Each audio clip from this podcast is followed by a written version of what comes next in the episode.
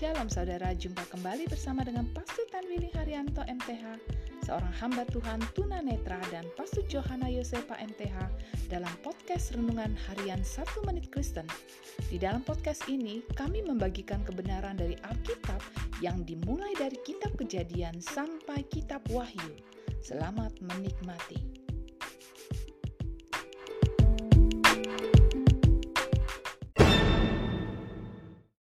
Saudara yang berharga di mata Tuhan, senang dapat jumpa dengan saudara. Hari ini firman Allah menasihati kita agar anak tidak menjadi penghalang. Firaun mengizinkan orang Ibrani untuk beribadah kepada Tuhan, tetapi tidak mengizinkan anak-anak mereka dibawa pergi. Saudaraku, Allah telah memberi anak-anak kepada kita, tetapi banyak kali kita menjadikan anak-anak sebagai alasan untuk kita tidak beribadah dan melayani Tuhan. Janganlah anak-anak menjadi penghalang untuk kita bersekutu dengan Allah.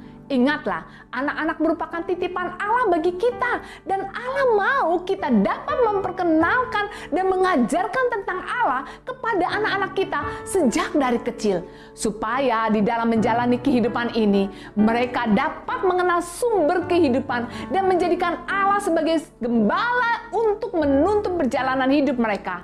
Untuk itu, bawalah anak-anak saudara untuk beribadah dan melayani Allah.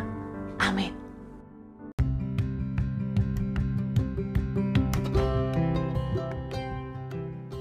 Terima kasih saudara telah mengikuti podcast Renungan Harian 1 Menit Kristen. Doa kami, kiranya kebenaran yang saudara terima akan membuat saudara semakin berakar di dalam Tuhan dan bertumbuh dan berbuah lebat di dalam Tuhan. Tuhan Yesus memberkati.